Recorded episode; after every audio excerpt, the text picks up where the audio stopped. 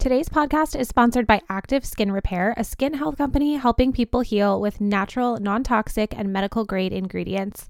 Active Skin Repair can be used to treat a wide range of skin issues, including cuts, scrapes, burns, sunburn, rashes, and other types of skin damage. And the best part is that it's safe and non toxic, which makes it suitable for use on all skin types and all parts of the body, even with rosacea, eczema, or acne prone skin with over 500,000 happy customers and thousands of five star reviews, and ingredients so safe and clean they can be used from the littlest member of your family to the oldest. You now have one simple solution for all your family's skin health needs. I have three kids. We have injuries in our house almost daily, and so it's so nice to have active skin repair to reach for in my cabinet because I know that it's safe, natural, and non toxic. We use it for things like burns or scrapes or cuts. My youngest daughter recently had a really bad finger injury, and we were using it on her, and it did not sting or burn her at all. So it was perfect. Today, as a listener of this podcast, you can get a special discount on your order of Active Skin Repair. Visit activeskinrepair.com to learn more and to get 20% off your order use code no one told us that's activeskinrepair.com code no one told us for 20% off your order one thing no one told me before I became a mom is how important quality products are, especially with something that we use all day, every day, like diapers. I used to think it didn't matter what kind of diaper I used, but since switching to Coterie, I get it. Coterie's diapers are so soft and absorbent that my daughter has literally never had a diaper rash, and they keep her feeling dry and comfortable all night long. Use our special code No One Told Us to save 20% on your first Coterie order today. Welcome to No One Told Us, the podcast that tells the truth about parenting and talks about all the stuff you wish you knew before having kids. I'm your host, Rachael Shepard Ota, and today I am so excited to have Daphne Delvaux, who is an award winning trial attorney and founder of Delvaux Law, a law firm devoted to women's rights at work. She's been recognized by major news outlets, both nationally and internationally as a leader of the women's rights movement. And you have received the award of outstanding trial lawyer for winning an equal pay trial. That's so amazing. You're also the creator of Mama Attorney, a platform on a mission to educate women on their rights at work and to teach them how to advocate for their needs so that they can receive more financial freedom and time freedom without sacrificing career goals or ambitions. And Daphne, you're also routinely seen as the expert on pregnancy and postpartum discrimination, as well as maternity leave regulations.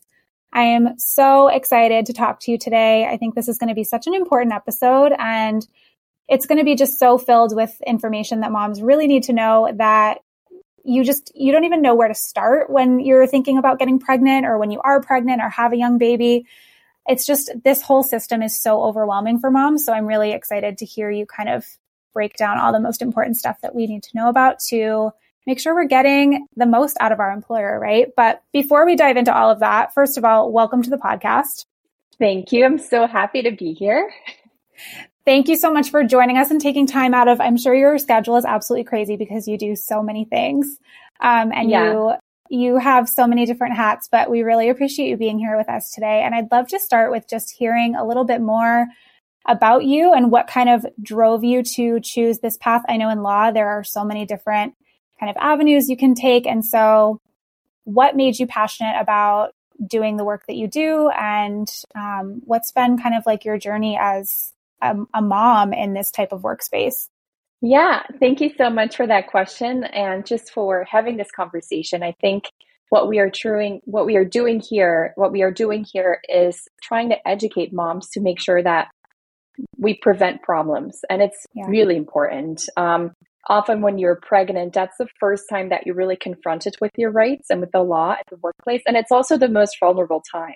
You don't really know who to trust and where to go. And at the same time, you have to figure out all these systems, the healthcare system, benefit systems, uh, childcare systems, and then often your employer uh, leave policies. And all of the things are very confusing and overwhelming and not really created to help you or support you or guide you. So, what we're trying to do today is really kind of create a roadmap and some information to empower moms to know where to go and what to do. Because um, it's true, like you don't really know where to start when you're pregnant. And when it comes to the law, the law in and of itself is extremely complicated and confusing. But then maternity law is ex- extremely complex. Um, and within my field of employment law, there's not that many lawyers that do what I do, which I wish there were more. There, first of all, there's not a lot of moms. Like there's three of us, and um, and then there's just this niche of maternity law um, is quite rare um, because it's very complicated and confusing. And that's kind of how I got into this work because even though I was an employment attorney working for a very old institution of an, an employment law firm for many years, my boss, who's owner of the firm, did not actually know my rights when it comes to my maternity leave as a woman, as a pregnant lawyer, as a pregnant employment lawyer. And it's something, it is something that I had to figure out on my own. And it really was a confronting experience because I realized, oh my God, if I have to figure this out and actually go to the regulations to read about my rights, I cannot even imagine what women are going through. And what I was learning about the law is that it is quite different that, than what we're told. You know, our employers are usually not telling us the whole story when it comes to our rights because it's not really in their best interest. Um, they don't, they, they're not really helped by us being empowered and educated because it means we will demand more and ask for more. And that doesn't really help in the context of capitalism. It doesn't help them make money. So instead, what they often do in the employment space is they either give you no information or they give you incomplete information or wrong information. Um, for example, I've seen a lot of handbooks and policies that are just blatantly wrong. And then there's just a lot of misconceptions about the law when it comes to maternity leave um, that I really want to clear up a little bit today. Just, there's a lot of things people say that are not true or half truths, and it's really harming women. But when it comes to my own journey to this kind of work, I just had, like probably everyone listening, a lot of experiences as a woman in the workplace that were not easy when it comes to equal pay, sexual harassment, discrimination. And I think, you know, when you're young, you just tend to brush those things kind of under the rug, as I think a lot of us do, or we just assume this is the norm and we just kind of go along with our day. We're not, we don't really want to speak up. We don't even really know how to speak up. Then when I went to law school and became a lawyer, that's truly when I saw the power of the law when it comes to workplace exploitation, abuse, or discrimination. So I wanted to use the skills I had to prevent other women from going through experiences that made them feel devalued, pushed aside, unsupported, or unresourced. Because truly, if we do not have the support of our employers, it is quite hard to actually succeed as a mom. So I really started to see the intersection of motherhood and ambition and career as a place where there's a lot of work to do. There's a lot of things to clear up. And also there's a lot of compassion and grace that needs to be brought in because it is just really hard. And I think that's an important place of, you know, where do we start? It's like, you know, probably by validating um, that yeah. it is hard. It is hard for, it was hard for me. It, it's hard for all of the moms I know. So if you feel like you're struggling, then you're doing it right. um, but it's also you know, I, I wish that it would be easier. But the, yeah. the, the least I can do with the knowledge I have is help women navigate very complex systems. I love that. I love that your main goal is to just like empower us to speak up and to not just ask for what we want, but kind of demand it. And so, what do you think is, as far as, you know, prepping for baby? So, say mom's pregnant, maybe it's her first, maybe it's her second, but she's pregnant. What are the things that you think are the most important to get kind of in line before a baby is even born? Yeah, so I really advise women to start thinking about their rights when they start thinking about having a baby or when they find out that they have a baby.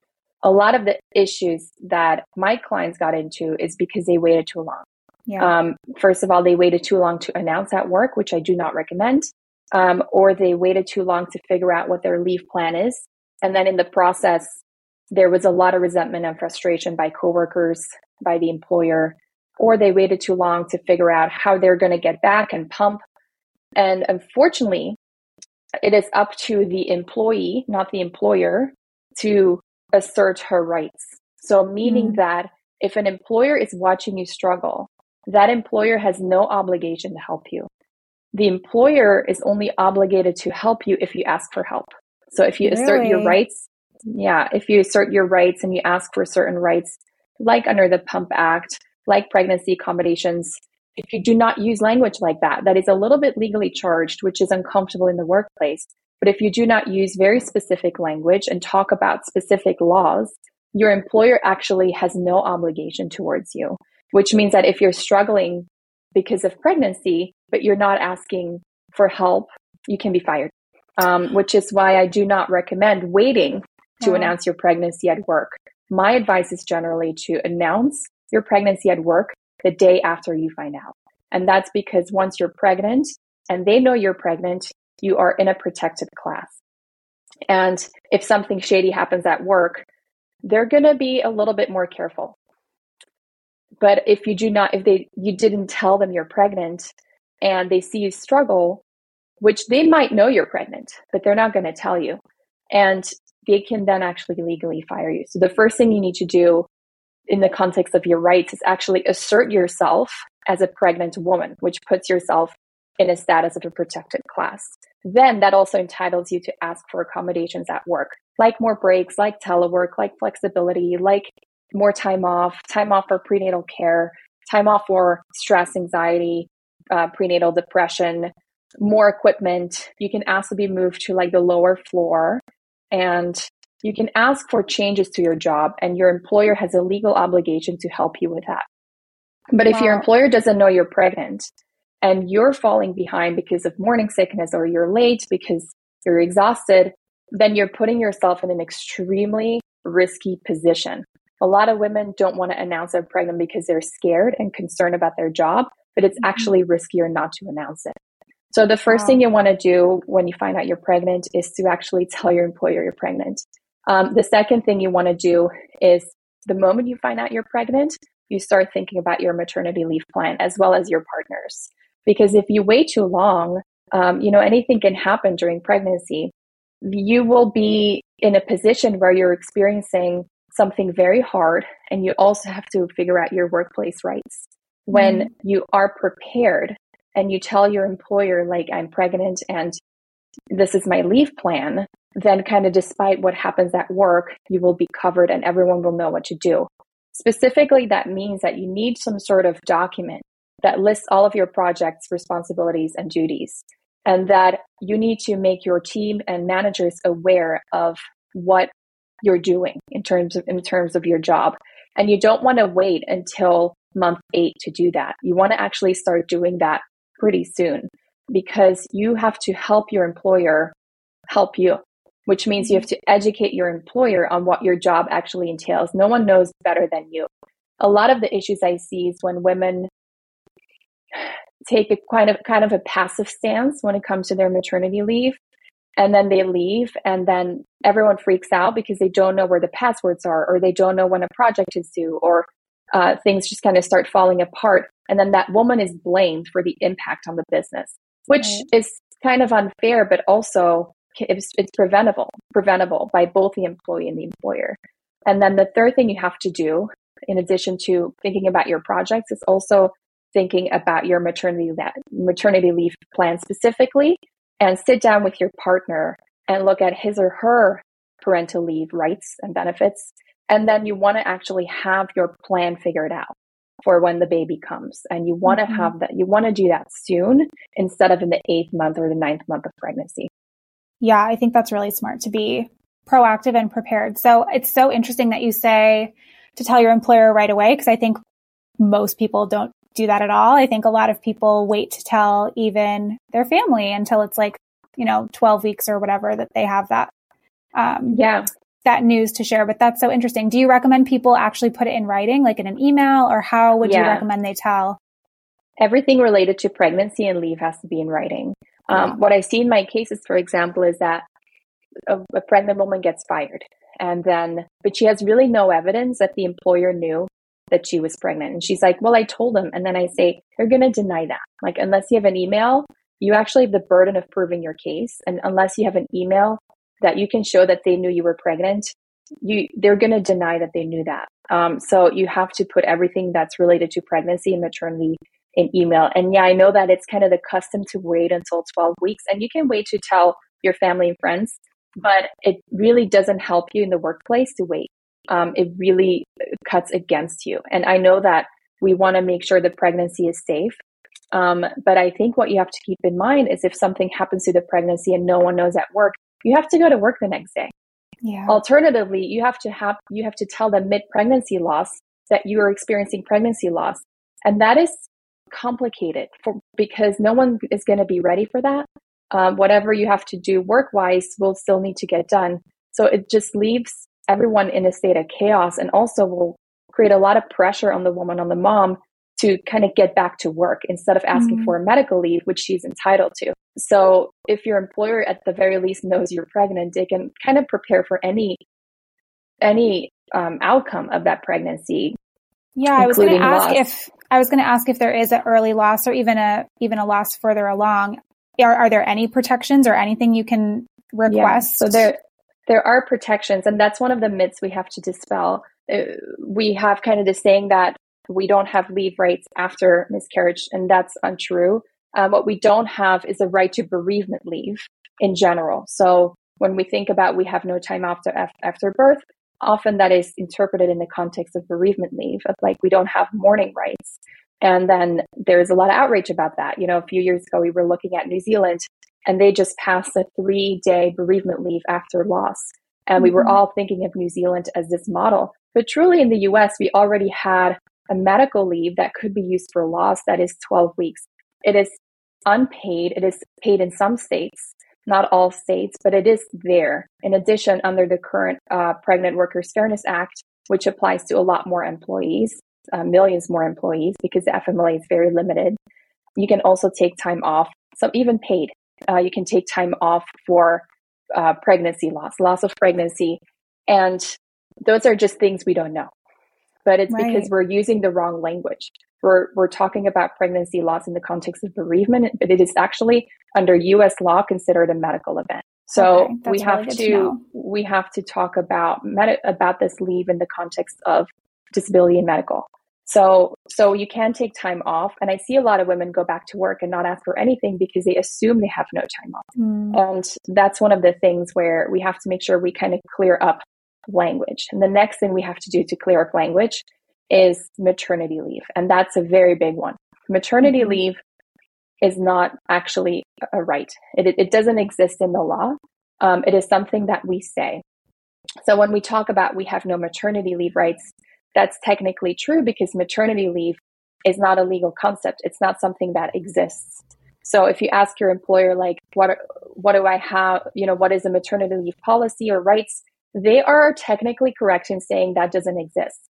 Because when it comes to the maternity leave period, the only laws in existence are medical leave or bonding leave. A lot of women have either or or sometimes both. So we're using the wrong language when we ask for our rights. And my advice to women is always do not ask for maternity leave, which is crazy because I'm like the maternity expert, right? but that's because that's because maternity leave is not a protected ask. Uh, it just mm-hmm. doesn't exist. You ask for medical leave for childbirth and bonding leave for having a newborn. Um, you ask for specific statutes like FMLA, or in some states, there are other statutes that give you time off work. But we, we don't ask for maternity leave at work because it actually doesn't exist. So that's where there's another misconception of like there's no maternity leave in the US. Um, and therefore, because we hear that a lot, a lot of women aren't asking for their rights. The third misconception is that maternity leave is unpaid, which is true on the federal level, but there are some states, I think it's 13 right now, that have benefits. In addition, your employer can also have an insurance plan where there are some sort of short-term disability benefits. Because, but because a lot of women assume they have no paid leave rights, they're not asking for them or they're not investigating further.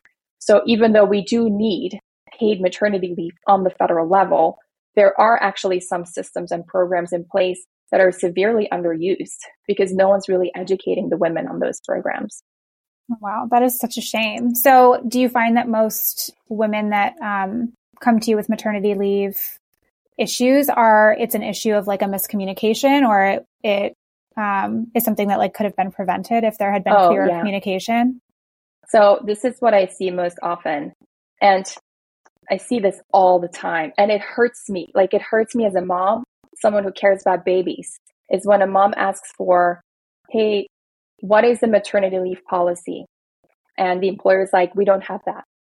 And then she just assumes she has no rights. And then mm-hmm. she goes back to work right after birth. And I see that in the state of California, where women can take up to seven months uh, of time off, six months of paid leave. And women are just not doing that. And I'm seeing it in the state of New York, where there's also um, a more robust paid leave program, or Massachusetts, which recently passed a really great framework um, that women are just not aware of. But they're asking the wrong questions. What's unfair here is that women are not educated on how to ask this question in the correct way. Um, and the correct way is to ask for your leave rights, uh, medical leave, and or bonding leave, and you want to write it that way um, under FMLA and or applicable state laws. Like that is the correct way to ask this question, but it's super legal, so it's uncomfortable. But that's the way to actually maximize your leave rights. Um, so when you're assuming your employer is going to educate you on your rights, you're wrong. I mean, some yeah. do, but they have no obligation to do that because you're asking them essentially, Hey, will you help me stay away from work longer? They're not going to do that. That is something no. that you have to figure out on your own and you will have to assert your rights in a way that maximizes your time off. That burden, unfortunately, is on your shoulders. But because a lot of women assume, oh, my employer will help me with that right, wrong. It's just no. not true. And we it's it's kind of an unfair or naive expectation to have of your employer who exists to make money and to use your labor. And the exchange, the transaction you have, the agreement you have with your employer is labor for money, you know, services mm-hmm. for money. And when you're asking for time off, um, that goes against that assumption. So, and even though it's your right, it's a hard thing to ask for. But what you don't want to do is assume that your employer has your best interest at heart. Many do, many don't. And you don't quite know where yours will fall. I've seen kind of employers be super generous. I've seen employers be uneducated and uninformed. And I've seen employers be manipulative and malicious. And you just don't quite know yet where's your will fall. Yeah, and it does suck. You're right. It's it's so unfair that that burden of proof is is on us or that burden to know is on us. I will never forget being pregnant with my first baby and I was a teacher. And so I went to like the HR department and I was asking basically what you said not to ask, which was like, what is my maternity leave? Like, what is it going to look like? What do I get? And she had really like no idea. Like she had no idea how to explain it to me. I left so much more confused than I was when I had entered her office. And I just felt so defeated and I had to, you know, research everything myself. And my husband had to ask his workplace too. And it just, it felt so confusing. And it's, it's such a shame that parents don't have the education or the resources to like really have clear answers on this and that it's really up to us to figure it out and to just like yeah. wade through all of this misinformation too. Today's episode is brought to you by Coterie, a diaper company that is absolutely changing the game in the diaper industry. Coterie's products are free of 200 plus chemicals. They have no fragrances, parabens, pesticides, chlorine bleaching, dyes, alcohol, lotions, latexes. I could go on. They're hypoallergenic, dermatologist tested, cruelty free, and the only diaper brand to publish their very own safety report.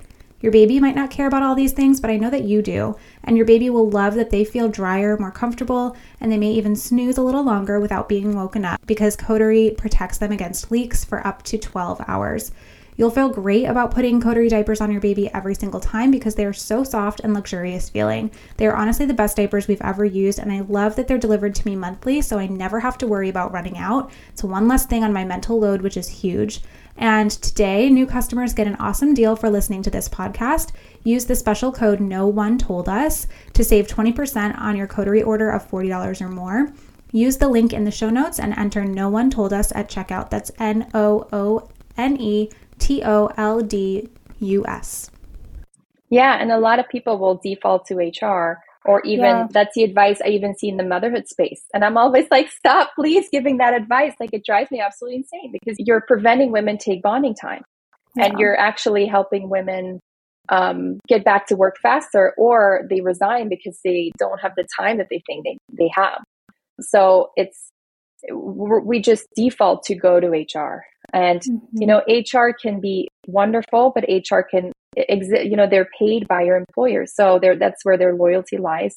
I've worked with great HR professionals who will act as a bridge, but there's no obligation, legal obligation on HR to help you be with your baby. There's just mm-hmm. none. The only thing they have to do is when you ask for your rights, very specifically in a kind of a legally charged way, as we were discussing, they have to grant that, assuming you're eligible. Like that is the only employer, uh, the only obligation your employer has.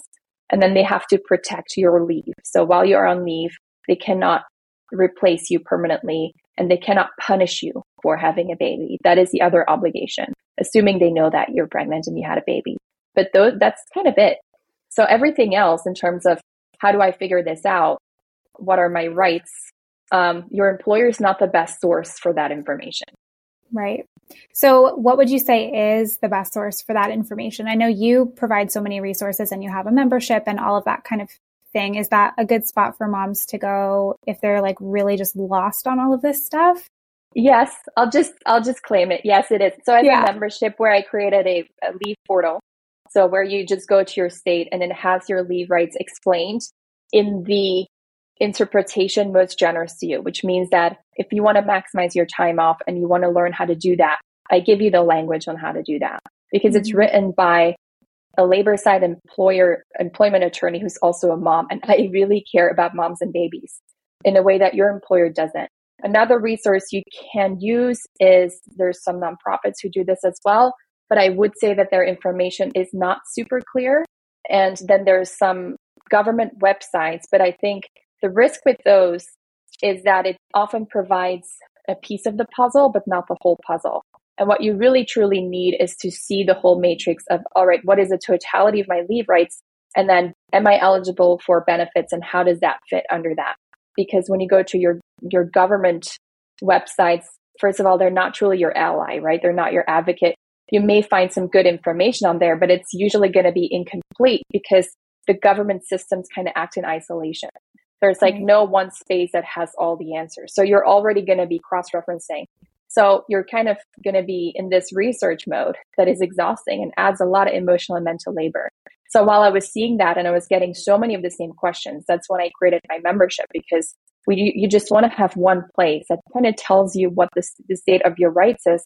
And then you want to have it specific to your state because labor and employment law is state specific. And another risk of researching your own is that you might end up in on a website that is in a different state and that won't even apply to you. Mm-hmm. Or you might end up on a website that only talks about federal law, but you might have state rights that you didn't even know. So we want to make sure that we have the most generous interpretation of the law, which you will usually only find on blogs and resources created by attorneys like me, labor and employment attorneys that help employees. Okay.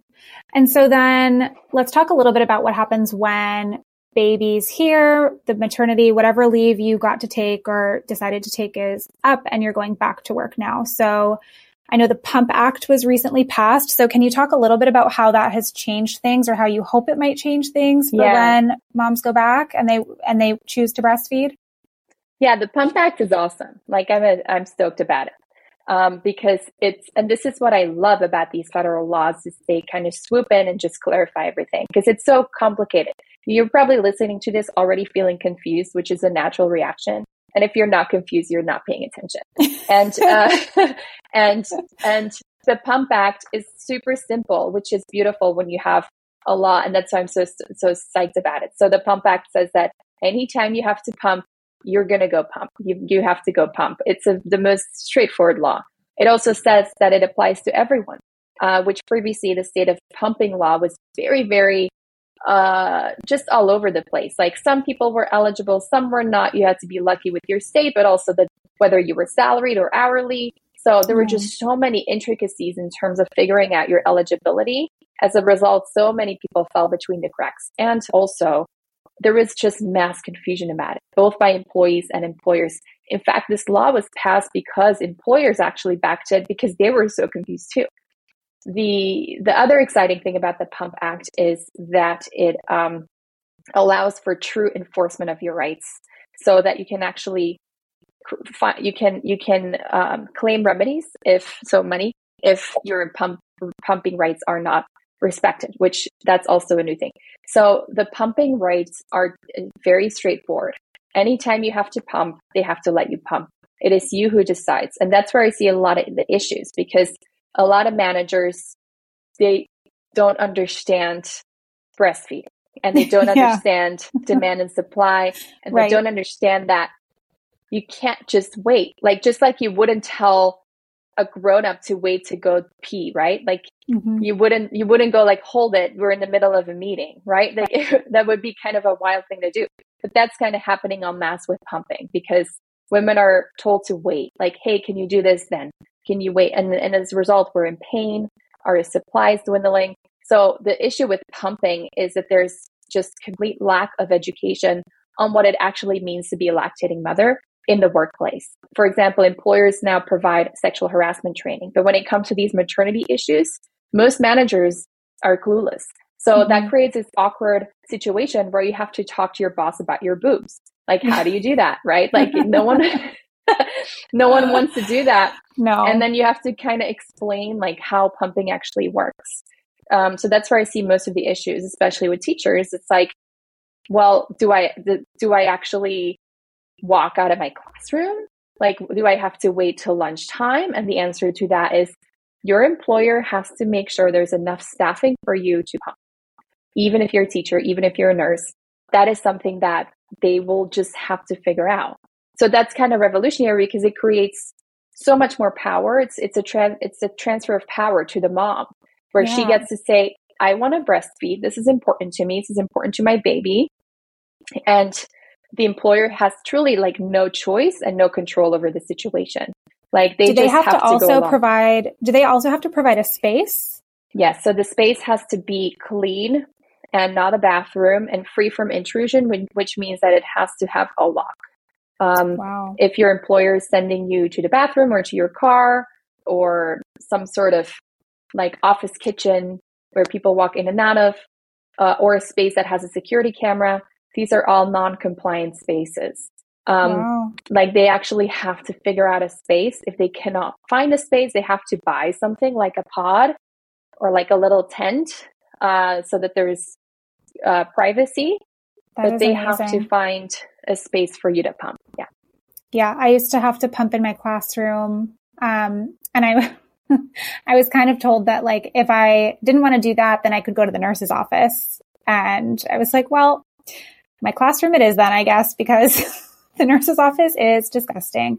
So yeah, I wish that I had had this back then. Um, that's wonderful to know that that moms have that power with with uh, pumping and breastfeeding at least, because I think you know we have talked about this before and just how after your baby's born and you before you become a mom you might not even realize like how many things are going to become important to you and I don't know, the whole pumping and breastfeeding thing is so tough too, because then there are the moms who have babies who like won't take a bottle and even pumping is, is hard because they're like, well, I, I am still having to separate from my baby and this is really, really hard. Um, and we're asked to separate from them so, so early, which is really tough. And I know you talk a lot about that and how passionate you are about keeping moms and babies together for as long as the mom wants, wants that yeah. to be the case. Yeah, well, well, pumping pumping is a tough thing to ask for because you already just went on leave, and mm-hmm. before that, maybe you needed pregnancy accommodations, and you're you you're going to start to feel like you're exhausting your employer's generosity, and that's a dangerous trap to fall into, where you start yeah. to feel guilty when and truly all you're too you accommodating. Right, all you're yeah. doing is your employer has to follow the law. Now, a lot of th- those things are going to be compounded during and after pregnancy. It's going to accumulate quickly, but it is the law. So it just like you're not going to feel bad for a car that has that is hitting a lot of red lights, like they have to stop every time. And I think we start to feel really guilty when we're asking for things at work because that's kind of how we've been conditioned. But mm-hmm. really, the system of how hard it is to be a mom and working uh, is really stacked against us. So everything we can do to make that easier, we should do. When we're thinking about corporations, they don't have any guilt over using tax benefits or doing mass layoffs. Like they're right. going to do what's in their best interest always. They're taking advantage of these PPP loans that no one's paying back. Like they're going to always do these things that are within the realm of the law as long as it is allowed. And yeah. as employees, as women, as moms, we have to do that too. We already don't have federal paid leave. We don't have childcare under age of five. We don't have mm-hmm. the child allowance. You know, I, I grew up in Belgium where like all parents get money from the government just for being parents, in addition to free education starting at three months, um, in addition to benefits, in addition to burnout leave if you need it. You know, there's oh so gosh. many programs available. I remember during like this during the summer walking over to the local town square area and there were like summer camps set up and it was all sponsored by the government and we just went and there were these counselors and there's so there's already all these things we don't have so the last thing you want to feel is guilt because it's really yeah, not really. that much we're asking for um, no but it's still it's still it's still hard. But yeah um, what i what i'm really passionate about is reminding women that capitalism and by extension your employer that exists within capitalism benefits from separation of the mother and the baby because mm-hmm. because they want your hands to be free to serve them. And the best way they do that is by you putting your baby down. So you holding your baby and then you breastfeeding it's a revolutionary thing to do and it goes against the norm which is why it's hard and it goes against the common story of capitalism which we all exist in and we also have to pay rent so it feels risky to yeah. ask things of your employer because what if you get fired right when you need the income and healthcare? So those are all things that are going to feel very acute during a really vulnerable, really vulnerable time. And just reminding women that your baby's more important.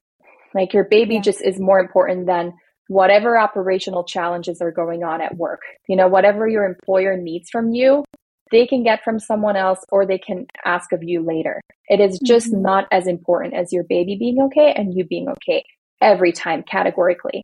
So always advocating for yourself also means you're advocating for your baby and that's something you will never regret. The reverse you will regret. If if regret, you will regret giving your employer too much of your time, attention and resources that should be going to your baby. That's something that you will hold and carry with you but it is also hard to do. To advocacy in the workplace, it's hard. It's a skill that you have to learn. You know, it's something I learned as a lawyer over many years that now I'm trying to teach women, keeping in mind that it's okay. It's okay yeah. to put yourself first right now. And that baby needs you more than your boss needs you.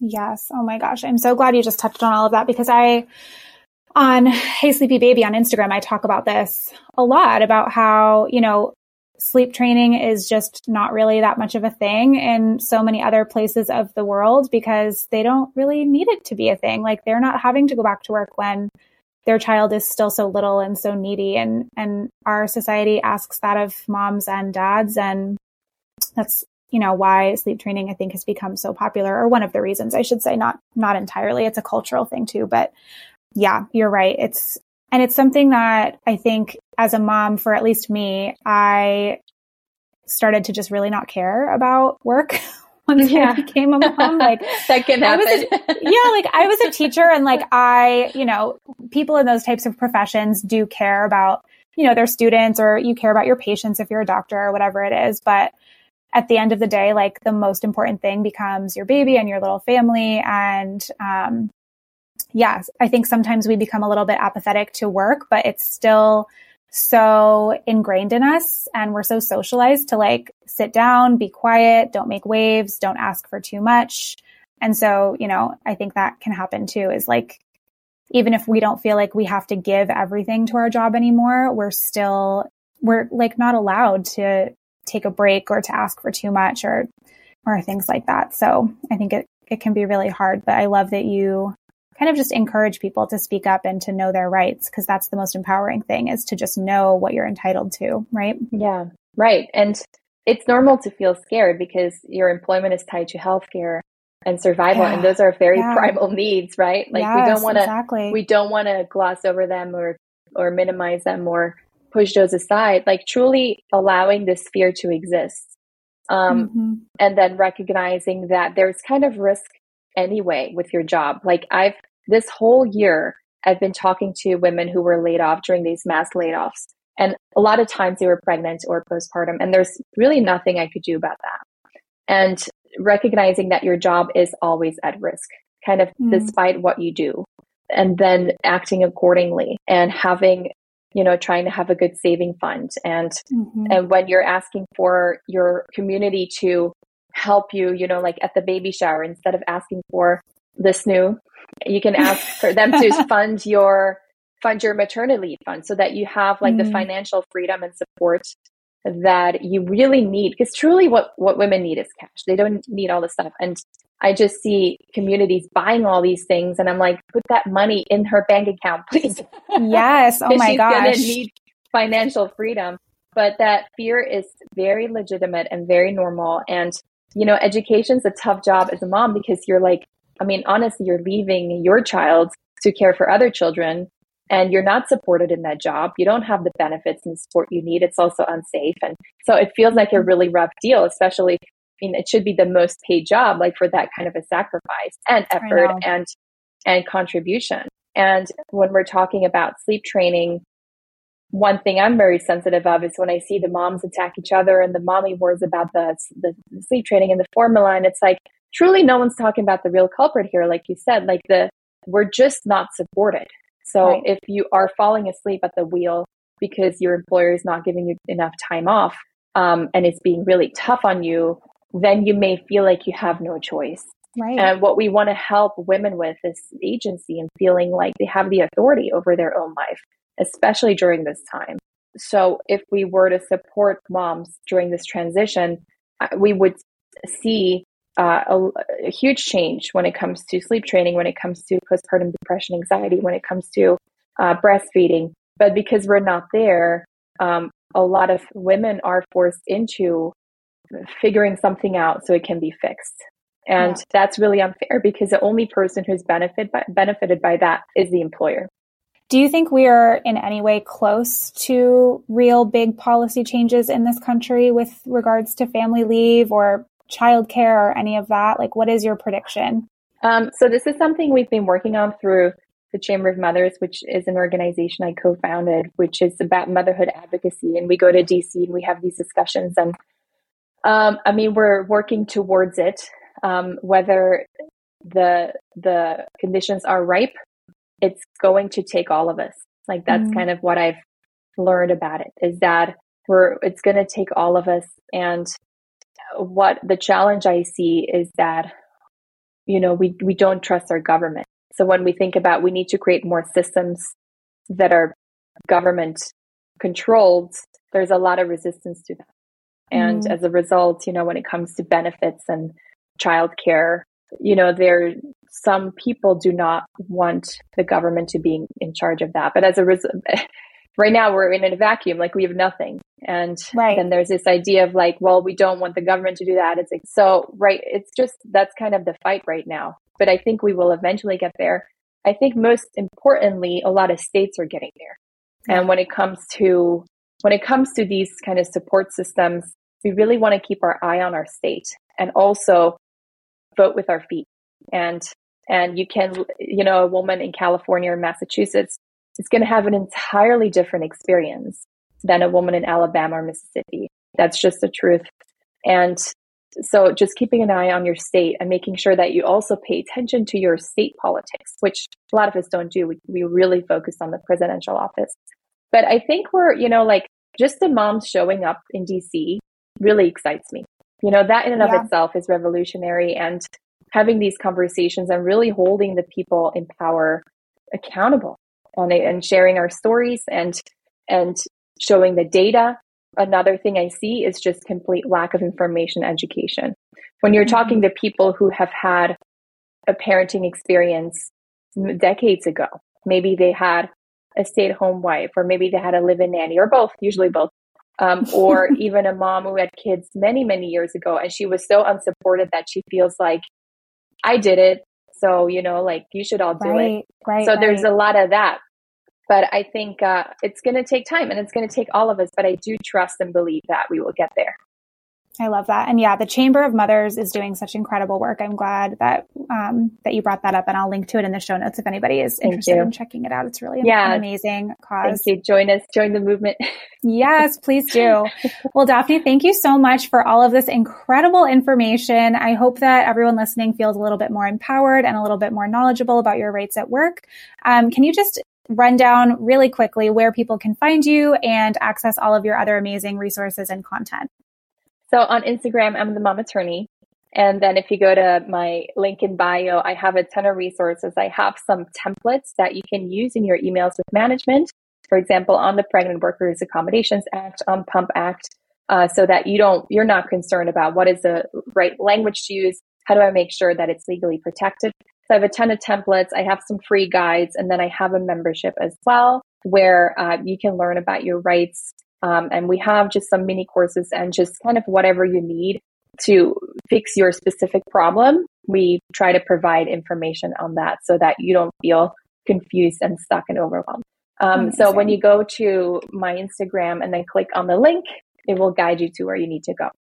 Okay, perfect. And then one last question that I try to remember to ask everybody that joins the podcast is what is one thing we didn't get to talk a whole lot about your own personal journey as a mom, but before you became a parent, what is one thing that you really wish people had told you? Or what was one thing that you were just completely unprepared for in parenthood? Oh, wow. Prepared to meet yourself. Um, mm. Um, I, I have transformed since motherhood. And I have been broken open and then put back together better. Mm. And my heart has grown. Uh, I'm a better human. Like I'm truly a better, deeply compassionate person. So I would say, prepare to become a better human. Like it's gonna be, you know, we're we're always we always hear the fear things like you'll never sleep and right. You know? Um, but i think what we don't hear enough is that it will transform you. Motherhood is a benevolent force. Mm. um, and that you will meet yourself uh, in the most profound way in, in a way that there's no other container or portal for it other than motherhood. It's the only thing that could have brought me to where i am have chills. Thank you so much. Yeah. That was beautiful. I love it. Thanks so much, Daphne. Have a great rest of your day. You're so welcome.